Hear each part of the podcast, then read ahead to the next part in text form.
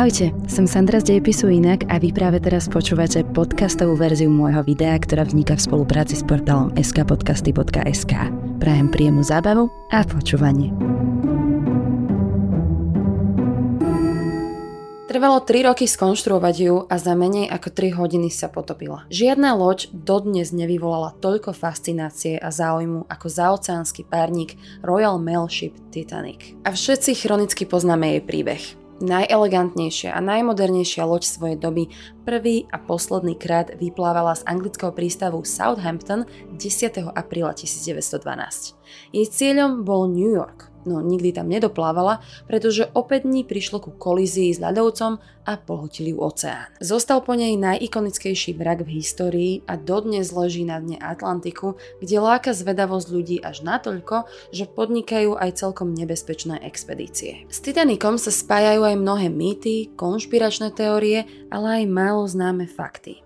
A práve na niektoré z nich by som sa v dnešnom videu chcela zamerať, pretože som si aj ja myslela, že na mnohé z nich poznám odpoveď, ale nebolo to celkom tak. A ak vás to bude baviť, tak podobných videí môžem pokojne spraviť aj viac. Poďme sa teda spoločne pozrieť na rôzne zaujímavosti, ktoré sa mi podarilo o Titaniku vyňúrať.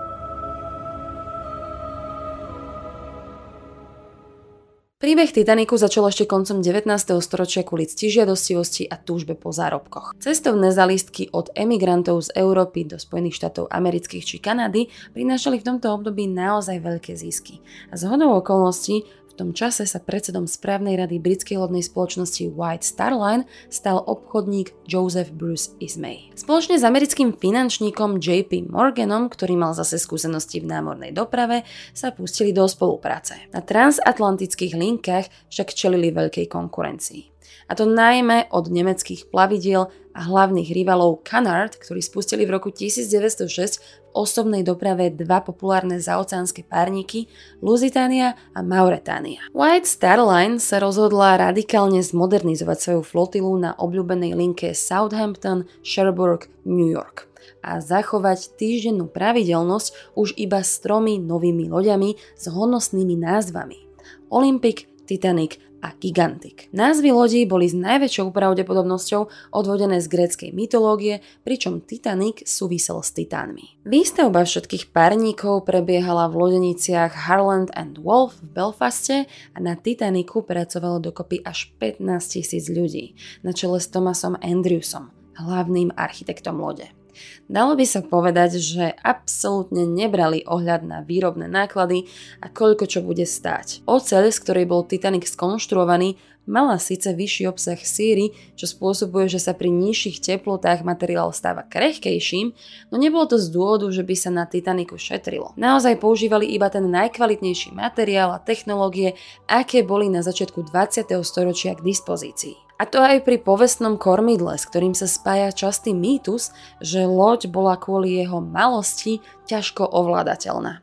Titanic mal kormidlo v primeranej veľkosti, rovnako ako sesterská loď Olympic, ktorá sa dožila roku 1935. Viacerí kapitáni s posadkami sa o Olympiku zmieňovali, že na svoju veľkosť bola veľmi obratnou a výborne ovládateľnou loďou. Najcitlivejšia obchodná loď, aké kedy mali čas veliť, dokonca počas Prvej svetovej vojny, získala vyznamenanie, pretože vďaka obratnému manévru potopila nepriateľskú ponorku. Lodenice v Belfaste pustili obe plavidla na vodu. Najprv Olympic a potom Titanic v rokoch 1910 a 1911. O Titanic bol obrovský záujem, najmä pre jeho rozmery.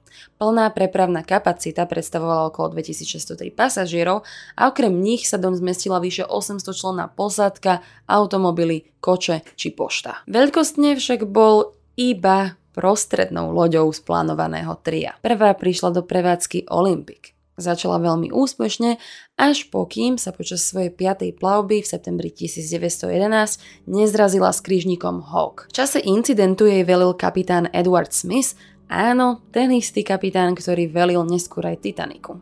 Olympic však aj napriek dvom zaplaveným komorám a poškodenej vrtuli kolíziu ustála a vrátila sa do Southamptonu. Táto skutočnosť, že loď vydržala na vode a obstála, posilnila vieru verejnosti v nepotopiteľnosť celej triedy lodi White Star Line, takže aj Titaniku. No a pre zaujímavosť, Táto kolízia Olympiku spolu s ďalšou mini nehodou pravdepodobne prispela k neskoršiemu potopeniu Titaniku. Po tom incidente s krížnikom musela ísť Olympik na núdzovú opravu do Belfastu, konkrétne do suchého doku číslo 3, ktorý mal ako jediný dostatočnú kapacitu na opravu. Titanic musel ísť kvôli tomu na druhú koľaj a tým sa predložilo jeho dokončenie. O niekoľko mesiacov neskôr Olympic stratila list vrtule na ceste z New Yorku a aby ju Harland and Wolf opäť čo najskôr vrátili do služby, použili materiál z Titaniku. Kvôli tomuto všetkému sa prvá plavba Titaniku oddelila o celé 3 týždne. Pôvodne mala vyplávať 20. marca, v období, kedy bolo vysoko pravdepodobné, že by po ceste nestretla žiaden ľaďovec. Napokon však vyplávala 10. apríla a zvyšok príbehu poznáme. O prvú plávu však nebol vysoký záujem najmä kvôli cenám. Okrem prívlastku nepotopiteľná si preto vyslúžila názov aj milionárska, či dokonca loď snov. Párnik sa zaplnil asi len do polovice a to aj vďaka tomu, že od 6. apríla skončil štrajk baníkov a nastal nedostatok uhlia. Zrušilo sa mnoho plavieb, spravili sa úsporné opatrenia, na Titanic sa preložilo palivo z ostatných parníkov a spolu s ním aj pasažieri z iných lodí, ktorí boli odškodnení novším a pohodlnejším Titanikom. Dobrou otázkou je, či by si lístok na Titanic vôbec mohla dovoliť väčšina z nás v súčasnosti. Tretiu triedu bez pochyby áno. Lístok v roku 1912 stal 3 až 8 libier. Nás chval zdôrazňujem v tom čase, pretože aby sme to prepočítali na súčasné peniaze, musíme započítať aj infláciu a na to sú rôzne vzorce. Takže keď som to nahodila na internete, do inflačnej kalkulačky, vyšlo mi, že tretia trieda by v súčasnosti stála okolo 300 až 800 eur. Za túto čiastku by sme dostali 3 výdatné jedla denne, lôžko v kajute v tej najmenej žiadanej časti lode. Cítili by sme tam vibrácie, počuli hluk motorov a pravdepodobne aj ďalších troch spolubývajúcich.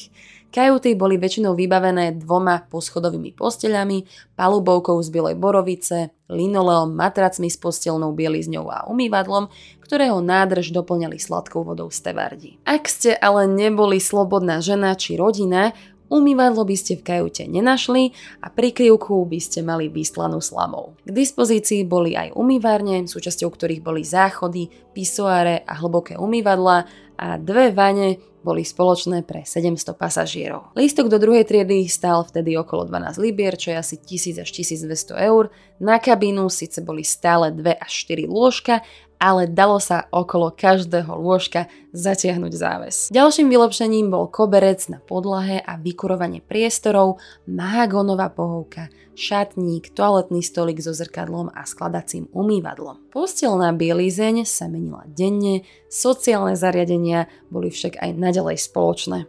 Rovnako ako aj verejné priestory ako knižnica, promenáda, holičstvo, jedaleň a fajčiareň. Lístok do štandardnej kabíny prvej triedy stal 30 libier, čo mohlo byť asi 3200 eur dnes. A lístok do luxusnej suity prvej triedy 870 libier, čo je v prepočte na dnes asi 80 tisíc eur. Štandardné kabiny prvej triedy mali 1 až 3 lôžka. K dispozícii boli elektrické zásuvky s tlačidlom na privolanie stevarda, lampa na čítanie, elektrické ohrievače a dokonca aj také do postele. Kúpeľne však boli tiež spoločné, ale aspoň sa dalo u kúpeľňového stevarda objednať na presný čas a hneď po použití sa všetko dezinfikovalo. Prekvapivo medzi takouto štandardnou kajutou prvej triedy a lepšou kajutou druhej triedy nebol až taký veľký rozdiel. Tie honosnejšie a najdrahšie, ktoré vyzerali podobne ako ste videli u Kala a Rose vo filme, boli suity prvej triedy. Mali súkromné vchody, vlastné kajuty pre služobníctvo či ostatných členov rodiny, vlastné kúpeľne, záchody a šatníky.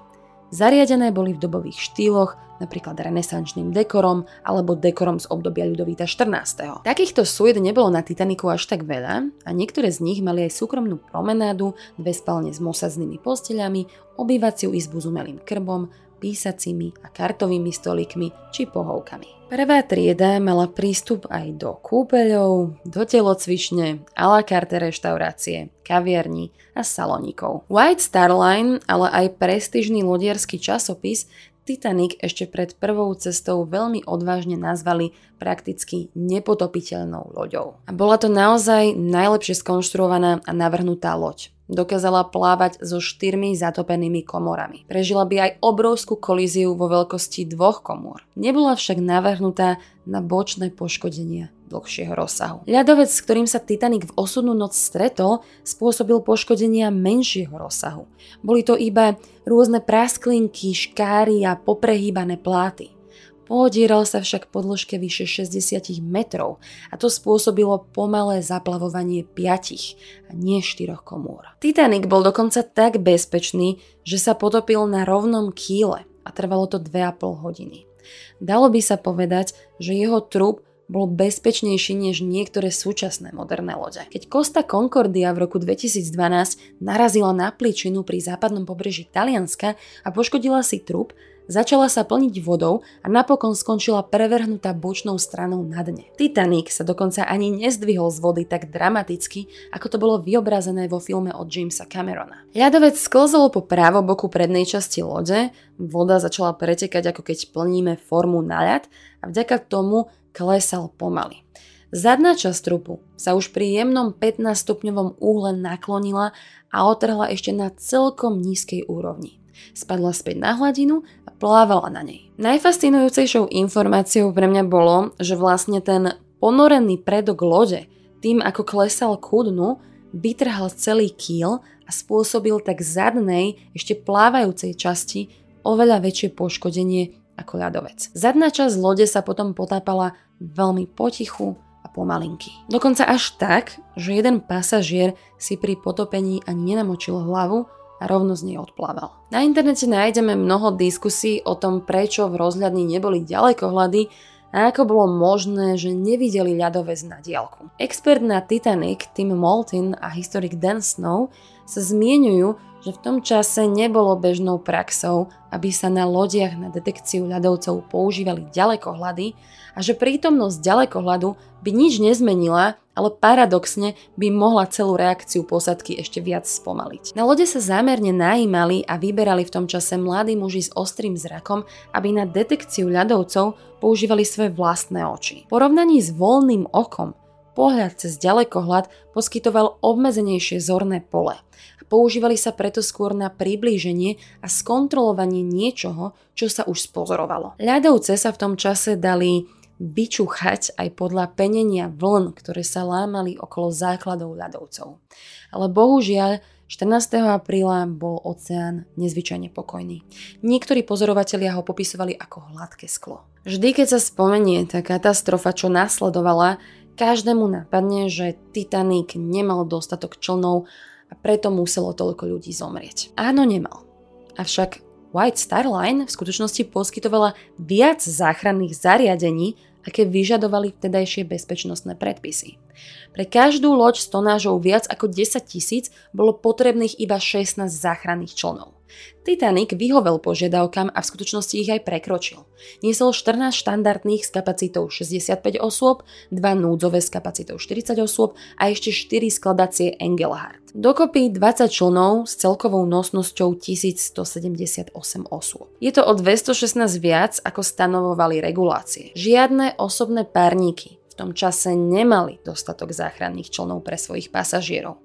Sir Norman Hill Predseda poradného výboru pre obchodnú dopravu sa vo svedectve dokonca vyjadril, že pre žiadnu migrantskú loď alebo dopravnú loď prakticky nie je možné aby mala člny pre všetkých. Regulácie, ktoré však existovali pri nákladných párníkoch, ktoré boli menšie a nepodelené do spoločenských tried, vyžadovali, aby bol dostatok záchranných člnov pre každého na oboch stranách lode. A na akejkoľvek lodi, ak chcete mať dostatok záchranných člnov pre každého, museli ste ich mať dvakrát toľko. Nielen kvôli stabilite, ale keď sa loď potápa, aby ste boli schopní ich spúšťať za akejkoľvek situácie. Totižto na jednej strane to počas potápania nebude kvôli fyzikálnym predpokladom možné. Titanic bol certifikovaný na 3547 cestujúcich s posádkou. To znamenalo, že by musel niesť dokopy 92 záchranných člnov. 46 na každej strane. Nielen, že by to vážne ovplyvnilo jeho stabilitu, zároveň by nebolo možné ich vo väčšine núdzových situácií použiť, nemala na to dostatok vyškolenej posádky a zaberali by väčšinu paluby. Proti hovorila dokonca aj štatistika v tej dobe. Za 20 rokov z tisícov transatlantických plavieb došlo len k 148 úmrtiam. Prevažná väčšina lodí preplávala Atlantik a to naznačovalo, aká bezpečná takáto osobná doprava je. A okrem toho, Plavebné trasy medzi Amerikou a Európou vyzerali ako železnica. Boli tam akoby dva jednosmerné pruhy, aby sa predišlo kolíziám. Jeden išiel z východu na západ a druhý naspäť. A boli tak frekventované, že v prípade potreby by druhá záchranná loď bola na blízku. Zo všetkých týchto dôvodov panovalo také presvedčenie, že veľké osobné lode by nemali navyšovať počet záchranných člnov, ale skôr sa mali zamerať na to, ako plavidlo aj pomocou vodotesných komôr udržať čo najdlhšie na hladine. No a tak aj napriek tomu, že na Titaniku boli lodné kliny, ktoré dokázali prepraviť 64 člnov, Bruce Ismay nevidel potrebu to splniť, pretože nariadenia to nevyžadovali. A najmä Otvorené priestranné promenádne paluby boli v tej dobe predajným artiklom. Ich rivali Canard mali paluby nezvhľadné kvôli takým krytom s ventilačnými konštrukciami. Viac záchranných členov by však nemuselo znamenať väčší počet preživších. Musela by sa zdvojnásobiť aj posádka a v prvom rade by musela byť oveľa lepšie vyškolená a organizovaná. Kapacita členov, ktorá na Titaniku bola, bolo 1178 osôb. No kvôli pomalému spúšťaniu a spúšťaniu členov naplnených iba z dvoch tretín, prežilo potopenie iba 711 osôb. Tragédia, ktorá sa napokon udiala, však priniesla aj niečo pozitívne do histórie. Zastarané bezpečnostné predpisy, sa museli inovovať. No a tu by som dnešné video aj ukončila. Dajte mi vedieť dolu do komentárov, či by ste chceli, aby som pokračovala s takýmito zaujímavosťami o Titaniku. Dá sa o tom naozaj rozprávať sa aj celé hodiny. Po prípade mi napíšte témy či otázky, ktoré by vás v tejto súvislosti zaujímali alebo by ste ich potrebovali objasniť. No a na záver nezabudnite, ak sa vám toto video páčilo, tak pomôžte tomuto kanálu rásť a vidíme sa na budúce. Ďakujem, že ste si vypočuli podcastovú verziu Dejepisu inak. Nezabudnite dať odber na YouTube a budem rada, ak ma budete sledovať aj na sociálnych sieťach, či inak podporíte. Odkazy nájdete v popise tohto podcastu.